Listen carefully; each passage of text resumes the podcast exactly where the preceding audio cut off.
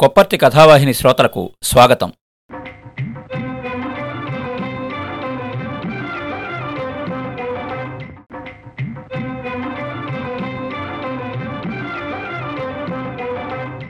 కథాభిమానులకు నమస్కారం. ఈ వారం మనం వినబోయే కథ వెన్నెల నీడ రచయిత శ్రీ భమిడిపాటి రామగోపాలం. శ్రీ భమిడిపాటి రామగోపాలం గారు భరాగోగా సుప్రసిద్ధులు.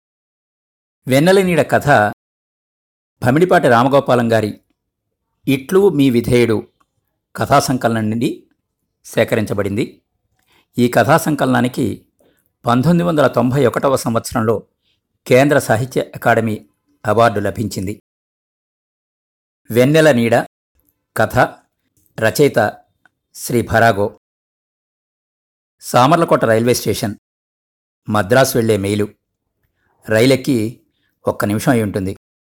వెంకటేశ్వర్లు పోర్టర్ చేత సామాన్లు సర్దించి అతని డబ్బులు ఇచ్చేసి సీట్లో చతికిలబడి భార్యా బిడ్డల వైపు ఆనక కంపార్ట్మెంట్లో మిగిలిన వాళ్ళ వైపు కలయి చూశాడు. కార్నర్ సీట్లో ఆయన శ్యామల ఒకరినొకరు పరీక్షగా చూసుకుంటున్నారు. ఓసారి ఆయన వైపు ఓసారి శ్యామల వైపు చూసి అటు తిరిగాడు వెంకటేశ్వర్లు. ఎందాక వెళ్తున్నారండి మీరు? అని అడిగాడు. మీ?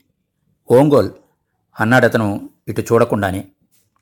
శ్యామల పాపాయిని ఎదుటి బెంచి మించి ఈ బెంచి మీదికి మార్చి ఎడంచేత్తో జోకొడుతూ అతని వైపు అలా చూస్తూనే ఉన్నది. ఒక నిమిషం పాటు ఎవరూ మాట్లాడలేదు. వాళ్ళిద్దరూ అలా చూసుకోవడం వెంకటేశ్వర్లకి ఏమీ బాగాలేదు. అతను శ్యామలకి బంధువో స్నేహితుల కుటుంబంలోని వాడో అయి ఉండాలి. ఇద్దరికిద్దరు గుర్తు తెచ్చుకోలేకపోతున్నారని తెలుస్తూనే ఉంది. తనేమీ సాయం చేయలేక భరించలేక అలా చూస్తూ కూర్చున్నాడు అతను కూడాను. మీ దేవురండి అంది శ్యామల హఠాత్తుగా. తుని మీది? కాకినాడ. మీరు కాకినాడలో చదివారా? ఒకవేళ మా అన్నయ్య కోసం మా ఇంటికి వస్తుండేవారా? మిమ్మల్ని ఎక్కడో చూశాను. నన్ను చెప్పమంటారా? అని అతను చిరునవ్వుతో వెంకటేశ్వర్లు వైపు చూశాడు. Excuse me? వెంకటేశ్వర్లు సమస్య విడిపోయినంత ఆనందం చూపిస్తూ నవ్వాడు. చెప్పండి చెప్పండి. ఎక్కడో ఎప్పుడో చూసుంటారు. అసలు చిన్నప్పటి ఫ్రెండ్స్ని ఒక్కో సమయంలో గుర్తుపట్టలేము. నాకట్ట చాలాసార్లు అయింది మరిచిపోవడం తప్పు లాంటిదని తెలిసినా ఇబ్బంది అయిన పరిస్థితిని వీలైనంత త్వరగా దాటేయాలని వెంకటేశ్వర్ల ప్రయత్నం. సారీ ఎట్లా చెప్పాలో నాకు తెలియటం లేదు అని అతడు చిరునవ్వు నవ్వి if you don't think otherwise అని ఇంగ్లీష్లో మొదలుపెట్టి ఆమెని ఒకప్పుడు వాళ్ళింట్లోనే పెళ్ళి చూపుల తతంగంలో చూశాను. ఆమెను పెళ్ళాడిన అదృష్టవంతులు మీరే అనుకుంటాను. అన్నాడతను. వెంకటేశ్వర్లు షాక్ తిన్నాడు. కానీ ఆ సంగతి తెలియకుండా ఏదో అందామని నేను అదే అనుకున్నాను. లేకపోతే అంత తొందరగా ఎట్లా మర్చిపోతాం? అన్నాడు. పరిస్థితి సరిగా అదుపులోకి రాలేదని అతని కదలికల వల్ల తెలిసిపోతోంది. ఇప్పుడేం చేస్తున్నారండి? అని అడిగింది శ్యామల మెరిసే కళ్ళతో. ఆరేళ్ళ క్రితం అతను తనను చూడ్డానికి వచ్చినప్పుడు తను పదిహేడేళ్ళ పడుచు. స్కూల్ ఫైనల్ పాస్ అయింది ఇంటరు డిగ్రీ కోర్సు చదువుదామని తన ఉద్దేశం. పెళ్ళి చేసి అత్తారింటికి పంపుదామని మిగతా వాళ్ళందరి ఉద్దేశం. మెజారిటీ నిర్ణయం నెగ్గింది. అప్పటికే ఈయనకి ఇరవై రెండేళ్ళు ఉంటాయేమో.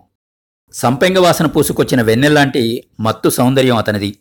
గుండ్రని మొహం మీద నాకెందుకని వెనక్కి పారిపోయిన క్రాఫింగు ముందుకొచ్చేసిన ముక్కు మధ్య లొత్తతో గడ్డం పేరుకు తగ్గట్టుగా మనోహరంగా ఉన్నాడని తను అనుకోవడం చూడడం తనకింకా జ్ఞాపకం వస్తున్నాయి. చూపులకొచ్చిన మొక్కొంకని అలా చూస్తే వాడేమైపోతాడే అని మేనమామ దెప్పిపొడిస్తే నలుగురిలోనూ చెప్పరాని సిగ్గేసింది. ఎంత చదువైతే ఉండని ఆస్తి లేనివాడికి ఇవ్వం అంటూ అమ్మ నాన్నకు చెప్పింది. ఎంఏ పాస్ తాలూకా కచేరీ గుమాస్తా పనికి సిద్ధమైపోతున్నాడని నాన్న అభిప్రాయపడ్డాడు. వాళ్ళేమీ కట్నం అక్కర్లేదన్నారని వాళ్ళందరికీ హీనంగా కనబడ్డారు. డిప్యూటీ కలెక్టర్ కొడుకైతే మాత్రం అయినా రిటైర్డు. ఏమిటో పోనిస్తూ ఇంతకీ పిల్లకి ఏమంత వయసు మీరిపోయిందని ఇంకో మంచి సంబంధం రాకపోదులే అన్నాడు మామయ్య. కృష్ణా జిల్లా గన్నవరం తన అత్తవారిది. వెంకటేశ్వర్లు వాటాకి వాళ్ళ నాన్నగారు పోయాక పదెకరాలు అది ఇది కలిపి వచ్చింది. బీఏ పాస్ అయ్యి సర్వీస్ కమిషన్తో సెలెక్ట్ అయ్యి అక్కడక్కడా చేసి విజయవాడ సబ్ కలెక్టర్ ఆఫీసులో గుమాస్తాగా ఉంటున్నాడు ఇప్పుడితను. తన్ని పెళ్ళాడిన ముహూర్త బలమో తన అదృష్టమో అన్నారు. చకచక రెవెన్యూ టెస్టులు అకౌంట్సు అవి పాస్ అయ్యి యూడీసీ అయ్యాడు. రెండు చేతులతో సంపాదిస్తున్నాడు. తన పుట్టింటి వారైనా ఏ మాటకు ఆ చెప్పుకోవాలి. మంచి సంబంధమే చూశారు. వాళ్ళు కావాలనుకున్నవన్నీ వెంకటేశ్వర్లో ఉన్నాయి. పైగా సరస్సుడు సహృదయుడును. వ్యవహార దక్షులైన కొందరు గుమాస్తాలు పార్టీలతో అలవాటు పడిపోయి గృహ జీవితంలోనూ చాతుర్యం ప్రదర్శించి తనా పరాభేదం మరిచిపోతారు. వెంకటేశ్వరుడు అట్లాంటివాడు కాదు. అతనికి శ్యామలంటే చెప్పలేని ప్రేమాభిమానాలు. చూసిన వాళ్ళందరినీ పెళ్ళి చేసుకోలేం కదా? ఒక మనిషి ఒక మనిషినే పెళ్ళాడొచ్చు మిగతా వాళ్ళందరూ అరగంట పరిచయంతో అనంతంగా చీలిపోతారు. ఎప్పుడో ఎక్కడో ఉంటూ ఫలానా వారబ్బాయి లేడు. ఆ రోజు మన అమ్మాయిని చూడ్డానికి వచ్చాడే. అతనికి పెళ్ళిటమో అని వింటాం. అలాంటి ఒక్కొక్క కబురు మనకు సంబంధించిన ఒక్కొక్క వార్తలాగా వినపడుతుంది. అదే అతని గురించి వచ్చే ఆఖరి వార్త కాబోలు. అంతే మరి. పెళ్ళిగాని అమ్మాయిలకి అబ్బాయిలకి పెళ్ళే కదా అంతం. శ్యామల హృదయం ఆనందంతో గంతులు వేసింది. అతన్ని చూడగానే ఎవరో ఆత్మీయుడిని చూసినట్లయింది. అతను మొహమాట పడుతున్నాడన్న సంగతి ఆమె గమనించలేదు. అతని మీద తను చూపిస్తున్న ఆపేక్ష అతను కనిపించాక తను కనబరిచిన సంతోషం సామాన్యుడైన తన భర్తకు అసూయనిస్తాయని తెలిసిన ఆమె లోకజ్ఞానం తాత్కాలికంగా మోగబోయింది. ఇప్పుడేం చేస్తున్నారు మీరు? అని అడిగింది శ్యామల మళ్ళీ. ఒంగోలో సబ్ కలెక్టర్గా ఉంటున్నానండి. అదిరిపడ్డాడు వెంకటేశ్వర్లు. శ్యామల కూడా రైలు ఇంజిన్కి అప్పుడే అతికినట్టయింది. బెజవాడ స్టేషన్లో సామానంతా దించి నిద్రపోతున్న అబ్బాయిని ఎత్తుకుని శ్యామలని లేపాడు వెంకటేశ్వర్లు. అప్పుడే వచ్చేసిందా బెజవాడ? అంటూ బద్ధకంగా ఒళ్ళు విరిచి లేచింది శ్యామల. జారిపోయిన పైట సరిగా కప్పుకుంటూ అప్రయత్నంగా కార్నర్ సీట్లోకి చూసింది. అతను లేడు. ఆయనేరి? అంది శ్యామల. బోయినని పోయాడు. బండి పది నిమిషాలు కావస్తుంది. పద పద అన్నాడు. అయ్యో వెళ్ళొస్తాననైనా చెప్పలేదండి. పద పద. చోటు కోసం వాళ్ళు అవస్థపడుతున్నారు చెబుతుంటే నీకు కాదు. అబ్బా వస్తున్నానండి అని విసుక్కుని పిల్లని తీసింది శ్యామల లేస్తూ. ఇంటికి రిక్షా మాట్లాడుకుని కూర్చున్నారిద్దరు శ్యామల మనస్సు పీకుతోంది. అతను ఎంత కాకపోయినా ఏదో కావలసినవాడనే భావాన్ని చంపుకోలేకపోతోంది. సఖ్యం సాప్తపదీనం అని అన్నారు. దాదాపు నూట యాభై మైళ్ళు కలిసి ప్రయాణం చేసి దిగేటప్పుడు వస్తామండి అనైనా చెప్పకుండా ఎవళ్ళ మటుకు వాళ్ళకు వెళ్ళిపోవడం బండిలోనూ అంతకుముందు జరిగిన దానికి చాలా విరుద్ధంగా ఉంది. అతన్ని తొందరగా పెళ్ళి చేసుకోమని మర్చిపోకుండా తన్ని పిలవమని మరోసారి చెప్పాలి అనుకుంది. అతని హోదా అడ్డదు. లోకానికి అతను సబ్ కలెక్టర్ కావచ్చు కానీ తనకు మిత్ర సమానుడు. కలుసుకోవడం కష్టమైన మిత్రుల్ని కలుసుకున్నప్పుడు కలిగిన ఆనందం కంటే విడిపోయేటప్పుడు వచ్చే ఉత్కంఠ అది తెలియకుండా చూపించే ఉత్సాహం చాలా అనుభవనీయాలు. రైలు స్టేషన్కి వెళ్ళి దిగబెట్టి రైలు కదిలేటప్పుడు ఉంటాను.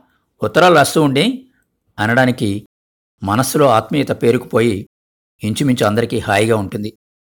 రైలు వెళ్ళాక కాళ్ళలోకి వచ్చే బరువు అప్పుడేమాత్రం స్ఫురించదు.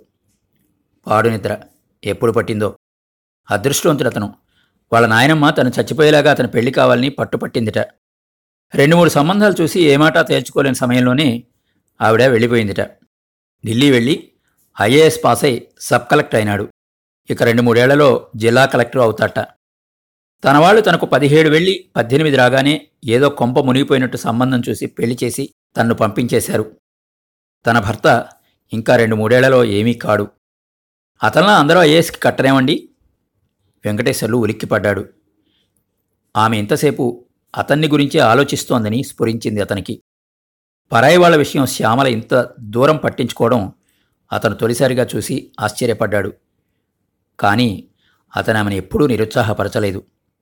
భార్యాభర్తలు ఒకరినొకరు నిరుత్సాహపరుచుకుని విషయాలు తుంపేస్తే వాళ్ళ అనుబంధాలు చెడతాయని అతని గట్టి నమ్మకం. కట్టొచ్చు తెలివితేటలే కాదు ఒడ్డు పొడుగు కాళ్ళు చేతులు బరువు ఏవో కొలతలు చూసుకోవాలి. కొన్నాళ్ళ కిందట వంశము సంప్రదాయం కూడా పట్టుదలగా గమనించేవాళ్ళుట. పరిపాలనా దక్షత కోసం. అన్నాడు అతను చల్లగా. ఎంఏ పాస్ అవ్వాలా? లేదు బిఏ చాలు. అతను అప్పటికే ఎంఏ అయినాడు. వాళ్ళ నాన్నగారు డిప్యూటీ కలెక్టర్ చేసి రిటైర్ అయినాడు. ఒడ్డు పొడుగు మనిషిని చూడగానే ఇతగాడు పెద్ద ఉద్యోగం కోసం పుట్టాడు అని అనిపిస్తుంది. బ్రిటిష్ వాళ్ళు మెచ్చుకునే స్ఫురద్రూపం.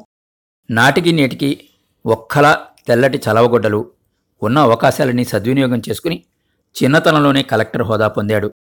అతడు అప్పట్లో కట్నం కావాలి అని అనలేదు కావాలనాలే గాని ఇప్పుడు ముప్పై వేలో నలభై వేలో ఇస్తారు. బంగారం బొమ్మలాంటి పిల్లని చేసుకుంటాడు. ఆ అదృష్టవంతురాలు ఎవరో? తనే అయి ఉండవలసింది. తన వాళ్ళు తెలివిగా ఆలోచిస్తే. ఇంటి చుట్టూ జవాన్లు ఏ ఊరెళ్తే ఆ ఊళ్ళో బంగళా పలుకుబడి పెద్ద జీతం మంచి కారు గవర్నమెంట్ జీపు ఇవన్నీ తనవే అవ్వవలసింది. ఆస్తి ఆస్తి అంటారు గాని అధికారం ఉన్న వాళ్ళను ఆస్తిపరులుగా గౌరవిస్తారు. ఇప్పుడు తను ఆ సబ్ కలెక్టర్ ఆఫీసులోని ఒక గుమాస్తా భార్య. ఒంగోలోనే ఉంచేస్తారా? అతన్ని ట్రాన్స్ఫర్ చేస్తూ ఉంటారండి ఎందుకు చేయరు? రెండేళ్ళు తిరిగేసరికి మళ్ళీ ఎక్కడికో. బెజవాడ వేయచ్చా ఆ బెజవాడే. ఆంధ్రాలో ఎక్కడన్నా వేయచ్చు ఓసారి ఆంధ్రాకి అలాట్ చేశారు కనుక అతను బెజవాడలోనే సబ్ కలెక్టర్ అయితే తనకి ఇంతకన్నా బాధగా ఉంటుంది కాబోలు. ఆ పరిస్థితి రాకుండా ఉంటే బాగున్ను ఏమిటో? Marriages are made in heaven అంటారు. తన వివాహం భూమి మీదే జరిగి ఉంటుంది. ఇంతకీ ఘటన ఉండాలి మా అమ్మమ్మ చెప్పినట్టు? అని తనంటే ఎవరమ్మమ్మని అడిగినా అంతకన్నా ఏం చెప్తారు? అన్నాడతను. వెన్నెల ఉలకబోసినట్లు నవ్వి పల్చటి తెల్లటి అందం అతనిది. వెన్నెలే అతను అతనే వెన్నెల. ఛీ ఏమిటి నాకు ఈ పాడాలోచనలు? అనుకుంది శ్యామల. పెళ్ళైన తర్వాత ఈ ఐదారేళ్ళలోనూ తన వాళ్ళు తన పెళ్ళి విషయంలో ఏదో పొరపాటు చేశారని అనుకోవడం ఇదే మొదటిసారి. అనుకున్నందుకు విచారించినా అందులో ఉందనిపించే నిజం అనిపిస్తూనే ఉంది. రిక్షా ఆగ్గానే శ్యామల వాస్తవ ప్రపంచంలో పడింది. నేను క్యారియర్ పెట్టించుకొస్తాను కానీ నువ్వు ఇంటికెళ్ళి స్నానానికి వేణీళ్ళు సిద్ధం చేసి పెట్టు. ఇవిగో తాళం చెవులు అని వెంకటేశ్వర్లు హోటల్ దగ్గర దిగాడు. తొందరగా వచ్చేయండి. ఇంటికి వెళ్ళి పిల్లలిద్దరినీ మంచం మీద పడుకోబెట్టి బాయిలర్ అంటించి రెండు గదులు ఊడ్చింది శ్యామల. పది నిమిషాల్లో నీళ్ళు కాగాయి. భర్త రాలేదు. త్వర త్వరగా రెండు బకెట్లకు నీళ్ళు తొలుపుకుని ఒంటి మీద పోసుకుంది. చీర మార్చుకుని తలా ముఖం సవరించుకుని హాల్లోకి వచ్చింది ఇంతలో వీధి తలుపు చప్పుడైంది. వస్తున్నా అని తలుపు తీసింది. సబ్ కలెక్టర్ గారి జవాన్ అండి ఊ ఏ? అయ్యగారిని పొద్దునే ఎడ్గుమాస్తా గారితో కలిసి రమ్మన్నారండి. ఏం వేళాపాళా పడలేదు మేము వచ్చామని అప్పుడే ఎట్లా కనుక్కున్నారు మీ దొరగారు? ఏమన్నా అంజనం వేశారా? ఇంకా ఆయన ఇంటికన్నా రాలేదే. ఏమిటి సంత? పోపో అని కసురుకుంది శ్యామల. ఏంది అమ్మగారు అట్టారుస్తారు? ఎడ్డుగుమాస్తా గారు ఎదిరింట్లోనే కదా ఉంటుందా వారితో పిచ్చాపట్టి మాట్లాడుతూ ఉంటే వెళ్ళి రమ్మన్నారు. మళ్ళీ పడుకుంటారేమోనని చెప్పొచ్చా. వారితో చెప్పండమ్మా అని గుమ్మం దిగి చరచర వెళ్ళాడు జవాను. శ్యామల తలుపు దగ్గరే నిలబడిపోయింది బిత్తరపడి. తను ఎందుకన్నదో ఆ మాటలు? వాడెట్లా జవాబు చెప్తాడో? అంతా మాయగా ఉంది. ఏమిటి? ఎవరది? లే అంటూ వెంకటేశ్వరులు వచ్చాడు అతనికి దారి ఇవ్వడానికి శ్యామల లోనికి నడిచింది. ఏముంది? ఆఫీసులో జవాన్ట తెల్లారేసరికి రమ్మన్నారట. ఇంతేగా ఉద్యోగం? వెంకటేశ్వరులు వెనకాలే వచ్చిన హోటల్ కుర్రాడు క్యారియర్ అక్కడే ఉంచబోయాడు. ఇట్రా ఇట్రా అని వాడిని లోపలికి తీసుకెళ్ళింది శ్యామల. వెంకటేశ్వర్లు ఆలోచిస్తూ బట్టలు విప్పుకుంటున్నాడు. క్యారియర్ లోపల పెట్టిన కుర్రాడు తిరిగి వచ్చి హాల్లో నుంచున్నాడు. శ్యామల పంచే తువ్వాలు తీసుకొచ్చింది. క్యారియర్ కోసం పొద్దున్నే రా అబ్బాయి పని మనిషి వస్తుందో రాదో తెలియదు అన్నాడు వెంకటేశ్వర్లు. సరేనయ్యా అని వాడు వెళ్ళాడు. వాచి తీసిస్తూ వెంకటేశ్వర్లు తొమ్మిది ఇరవై అయిందే నీళ్ళు కాగాయా? అన్నాడు. శ్యామల చేతుల్లోంచి తువ్వాలు పంచా తీసుకుని బాయిలర్ దగ్గరికి వెళ్ళాడు భర్త తనకేసి చూడలేదు తన అన్నమాటకేమన్నా అనుకుంటున్నానేమో అని శ్యామల బాధపడింది. వెంటనే వెళ్ళి నే తొలిపిస్తా లేవండి అన్నది. అక్కర్లేదులే నువ్వు స్నానం చేయవు పోసేసుకున్నా లేవండి నేను తొలిపిస్తా. వెళ్ళి డాబా మీద పక్కలే అని వెంకటేశ్వర్లు రెండు బకెట్లు బాయిలర్ దగ్గరికి తెచ్చాడు. అతని అభిప్రాయం గ్రహించి శ్యామల వెళ్ళింది. నిజానికి అర్ధరాత్రప్పుడు రమ్మనడం ఆదివారాలు సెలవులు వర్క్ చేయాల్సి రావడం మర్నాడు ఉదయాన్నే ప్రత్యేకంగా రావలసి ఉంటే ముందు రోజు రాత్రి పది గంటల వరకు కబుర్లు చేయడం ఇలాంటివి వెంకటేశ్వర్లకి కొత్త కాదు. ఎంత విసుక్కునేది శ్యామల. వాళ్ళకి పెళ్ళాలు పిల్లలు ఉండరా అనేది. ఒక్కోసారి తాలూకాలో వర్క్ చేస్తున్నప్పుడు డఫేదార్తో అన్న ఈ మాట తహసీల్దార్ వరకు వెళ్ళింది. భార్య అన్న మాటకు అతని బాధ్యత ఏమీ లేదు. కానీ ఆ మాటను తహసీల్దారు జోగ్గా మార్చే వరకు వెంకటేశ్వర్లు ఇబ్బంది పడ్డాడు. జమాబందీలో రాత్రి రాకపోవడం జరిగేది. అంత విసుగు శ్యామల ఎన్నడూ చూపలేదు. ఇంతేగా ఉద్యోగం? అని ఉద్యోగం పైన నిరసన లేదు. డ్యూటీలో ఎగుడుదిగుడులు ఉద్యోగానికి చెందవు. ఆఫీసర్లుగా వచ్చే వ్యక్తుల్లో మంచి చెడులు ఆ ఉద్యోగాలకు చెందనట్టు. ఇంతేగా ఉద్యోగం అన్న భావం ఇంకో ఉద్యోగి ఉద్యోగంతో సరిపోల్చుకున్నప్పుడు కలగచ్చు. కానీ ఈ మాట శ్యామల తొందరపడి ప్రయాణపు బడలిక చికాకు ప్రోత్సహించగా అన్నమాటే గాని లోతు ఆలోచించి అందులో అర్థం తనకు తగలాలని అన్నమాట కాదు అని వెంకటేశ్వర్ల ఉద్దేశం. రైల్లో తటస్థపడ్డ ఆయన ఉద్యోగం పెద్దది అన్న విషయం దృష్టిలో పెట్టుకుని శ్యామల ఈ మాట అన్నదేమో అనుకోవడానికి అతనికి ప్రాణం ఒప్పలేదు. ఆ విధంగా ఒక తరంగం వస్తే గట్టిగా తోసేశాడు. ఏమైనా సరే ఈ విషయం అతనేమీ ప్రసంగించదలుచుకోలేదు. తనలో ఏమైనా అసంతృప్తి రేగితే శ్యామలే ఆ విషయం దాచుకోకుండా తెలియచేస్తుందని అతనికి తెలుసు. కానీ అట్లా ఆమెను పరీక్షకు పెట్టడం కూడా అతని లక్ష్యం కాదు. ఆమెను పరీక్షకు పెట్టి విషయం తెలుసుకోవడం తనకు ఆమెకు మధ్య ఉన్న అనుబంధాన్ని కలుషితం చేస్తుందని అతని భావం. స్నానం భోజనం అయ్యి డాబా మీదకి చేరేసరికి పది గంటలు కావస్తోంది. శుక్ల చతుర్దశి వెన్నెల విశ్వానికి తెల్లబట్ట కప్పినట్లుంది. తెల్లటి దుప్పట్ల మీద తెల్లచీర కట్టుకున్న శ్యామల మీద ఆ వెన్నెలపడి అదిరిపోతాయేమోనని భయపడే అనుభవాల కోరికల్ని వెంకటేశ్వరులో రెచ్చగొడుతున్నవి. నిశ్శబ్దమైన ప్రకృతిని సూచిస్తున్నట్లు శ్యామల మౌనంగా ఉంది. ఏం అలా ఉన్నావు? ఎలా ఉన్నాను? అలసిపోయినట్టుంటేను? నేనేం అలసిపోలేదు. చక్కగా నిద్రపోయా రైల్లో. కానీ ఆమె మనస్సు స్వాధీనంలోకి తిరిగి రాలేదు. వెన్నెల చూస్తేనే అతను జ్ఞాపకం వస్తున్నాడు. తెల్లటి దుప్పటి మీద కనబడిన కిరణాలు ప్రసరిస్తున్న చందమామను చూస్తే ఊహలో అతనే మెదులుతున్నాడు. అతను వెన్నెల్లా ఉన్నాడు అన్నది తన భావం. అది ఇవాల్టిది కాదు ఆనాటిది. విధి తనను అతని నుంచి విడదీసి ఈనాడు వెన్నెల్లో ఈ తెల్లని అనుభవం రూపం చూపించి పరిహసిస్తోంది. అలసిపోయి పాతబడిపోయి సౌఖ్యాన్ని ఫలితాన్ని మొహమ్మొత్తించేసిన ఈ అనుభవం నేడేమో కొత్తగా మెత్తగా ఉన్నది. ఆ సమయంలో వివేకం జ్ఞానం ధర్మాధర్మ జిజ్ఞాస వీటిని ఆమె నుంచి వేరు చేసి దుశ్శీలం విజృంభించింది. భర్తే పరాయివాడై తను భర్త సమక్షంలో ఏకాంతంగా ఉంటున్నది. ఊహ చిత్రమైన మార్గాలు పట్టి తనను మత్తులో ముంచి ఎక్కడికో తీసుకుపోతున్నది. లక్ష్యము మార్గము లేని ఆ ఊహ వెంట నీరసంగా నిశ్శబ్దంగా పోతూ ఉన్నది.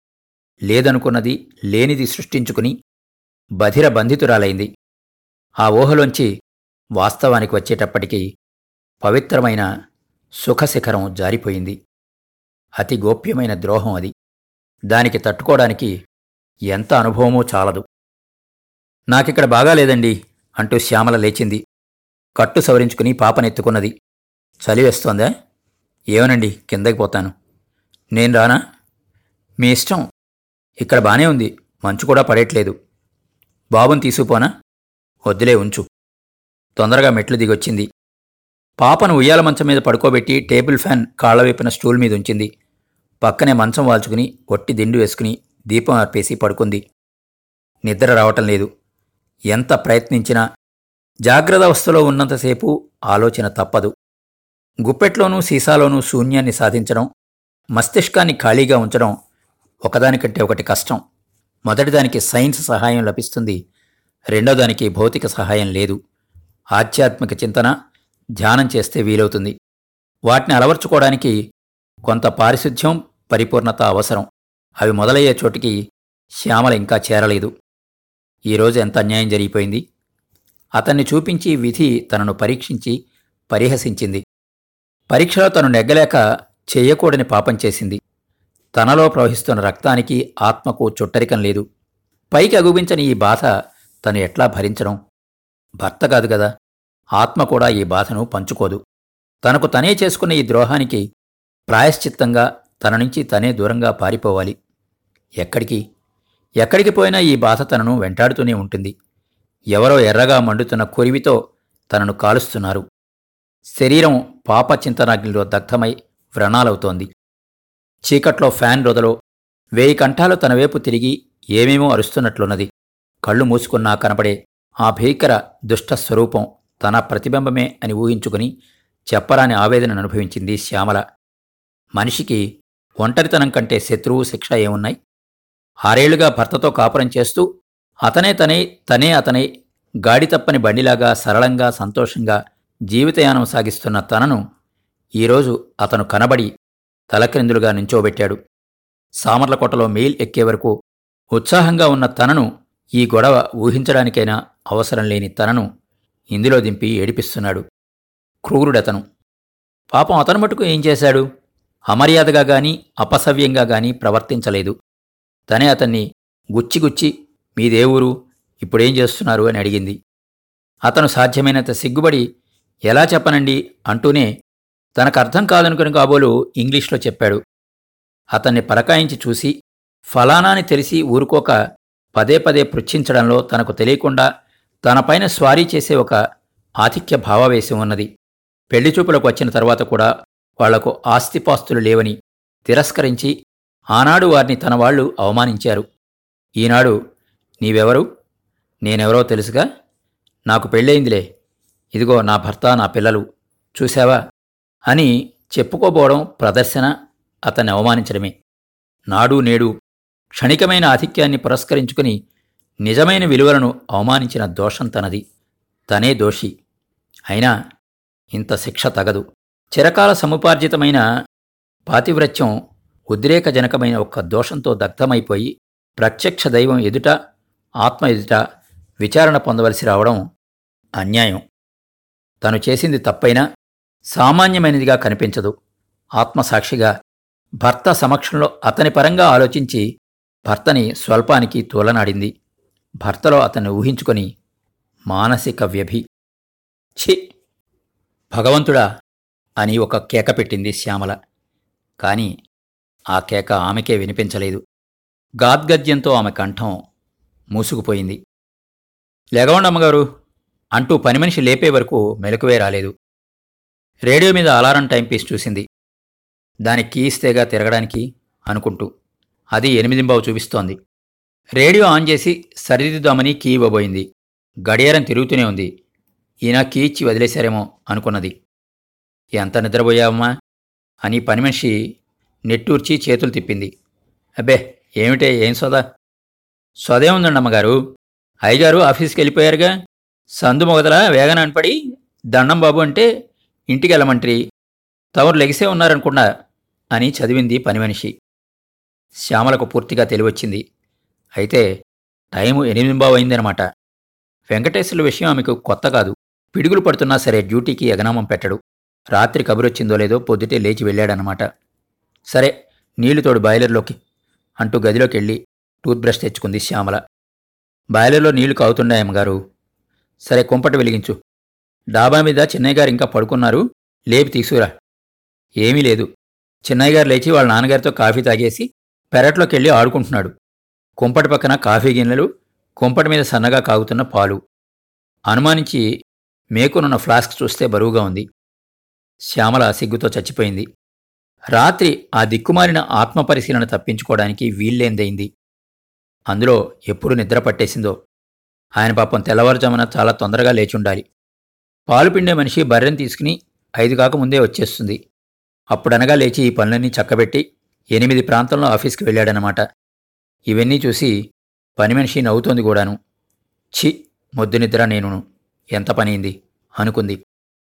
పిల్లలిద్దరికీ నీళ్ళు పోసి తను పోసుకుని వంట పూర్తి చేసరికి పదిన్నర దాటింది. వేడివేడి అన్నం పిల్లలిద్దరికీ పెట్టేసి యువతలకి తీసుకొచ్చింది. వీత్తలుపు చప్పుడైంది. ఆఫీస్ జవాన్.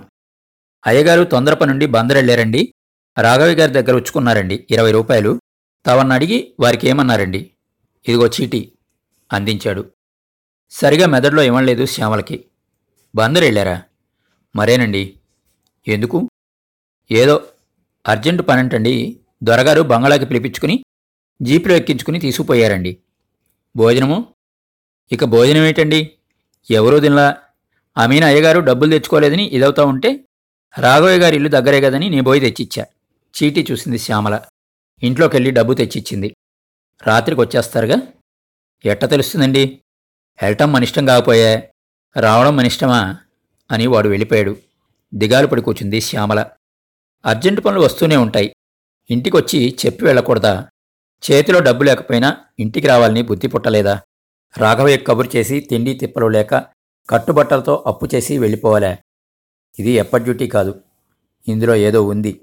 తన మాట తన ప్రవర్తన గుర్తించి తనను శిక్షిస్తున్నారా ఆయన? కబురు తెచ్చిన జవాను. వాడి మాటలు కొంచెం తిన్నగానే ఏడవకూడదా వాడైనా? వాడికంతా తెలుసల్లే ఉంది. ఆలోచనలో ఆశ్వాసాలతో శ్యామల అలాగే గంటలు గడిపేసింది. మధ్య మధ్య పిల్లల ఆట నిద్రపోవడాలు కిటికీ రెక్కల చప్పుళ్ళు పోస్ట్ మ్యాన్ కేక ఇలాంటి స్వల్పంగా కదిలించిన ఆలోచన నుంచి తప్పించుకోలేకపోయింది. సాయంకాలం హెడ్ గుమాస్తా శంకరం గారి ఇంటికి వస్తాడు కదా? ఆయన అడిగితే వివరంగా తెలుస్తుందని. అసలు ఆయనతో కలిసి భర్త వచ్చేస్తాడని కొంత ఆశ. అతని కోసం చూడగా చూడగా చివరికి రాత్రి ఎనిమిదిన్నరకు వచ్చారు. రిక్షా వాళ్ళ ఇంటి దగ్గర ఆగ్గానే గబగబా వెళ్ళింది శ్యామల. ఏమమ్మా ఇలా వచ్చావు? రా కూర్చో అంటూ లోపలికి వెళ్ళాడు ఆయన.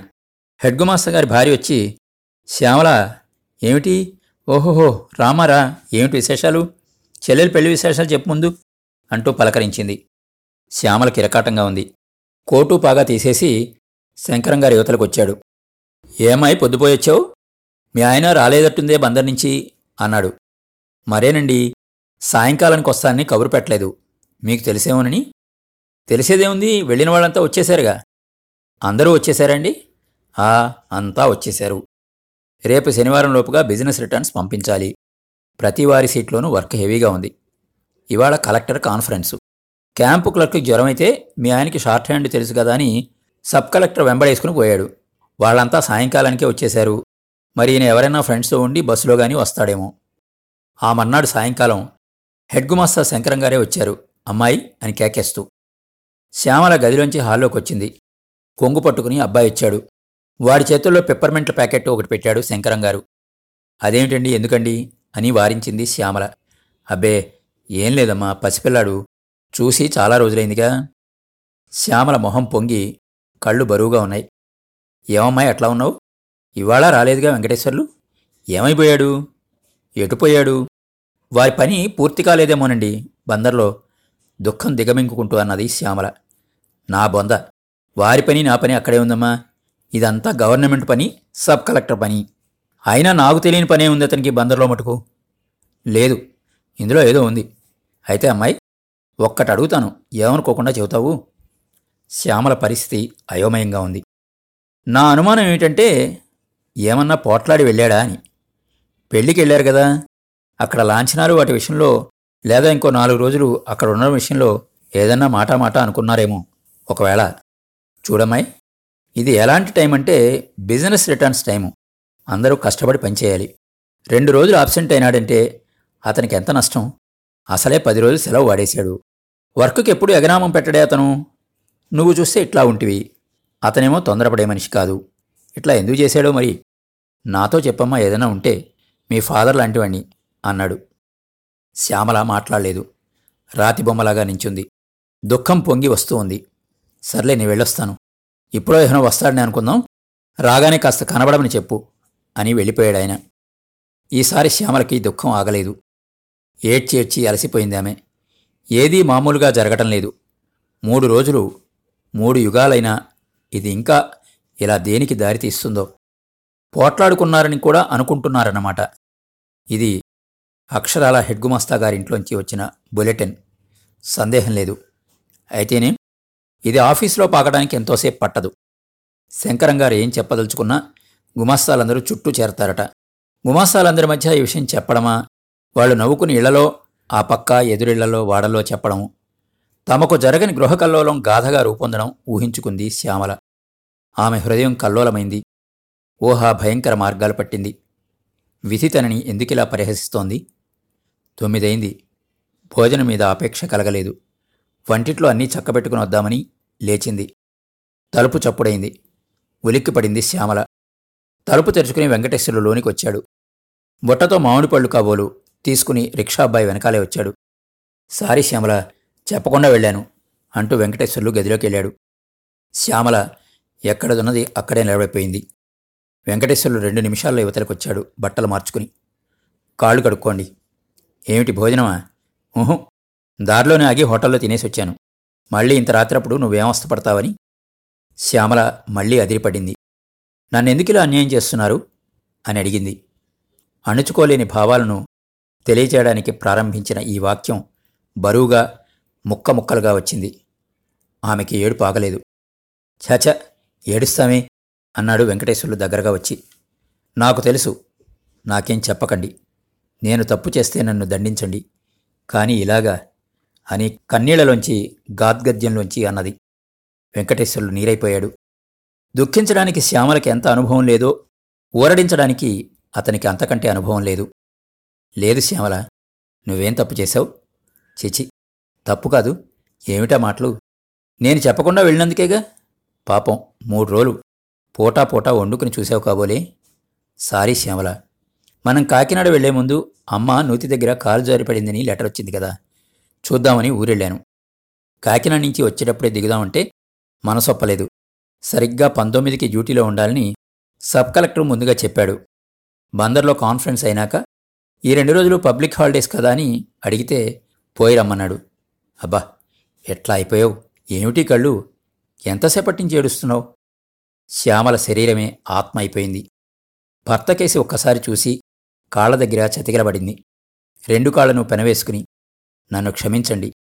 మీ మనస్సు కష్టపెట్టాను. తప్పు చేశాను. పాపిష్టిదాన్ని అన్నది అతని మోకాళ్ళ మీద తల ఆనించి. అక్కడికి విడుదలైన నిట్టూర్పులో భూభారం అంతా ఉంది. పాపానలంలో కాలిన హృదయం పశ్చాత్తాప వాహినిలో ప్రక్షాళితమైనట్లు శ్యామల తేలికపడింది. ఏ తప్పు లేదు. లేలే అన్నం తిందుగాని అన్నాడు వెంకటేశ్వర్లు ఆమెను ప్రేమగా లేవదీస్తూ. విన్నారు కదండి? భమిళిపాటి రామగోపాలం గారి వెన్నెల నీడ కథ. వచ్చే వారం మరొక మంచి కథతో కలుద్దాం. మీ కొప్పర్తి రాంబాబు విశ్రాంత ఉద్యోగి ఇండియన్ బ్యాంక్ విజయవాడ.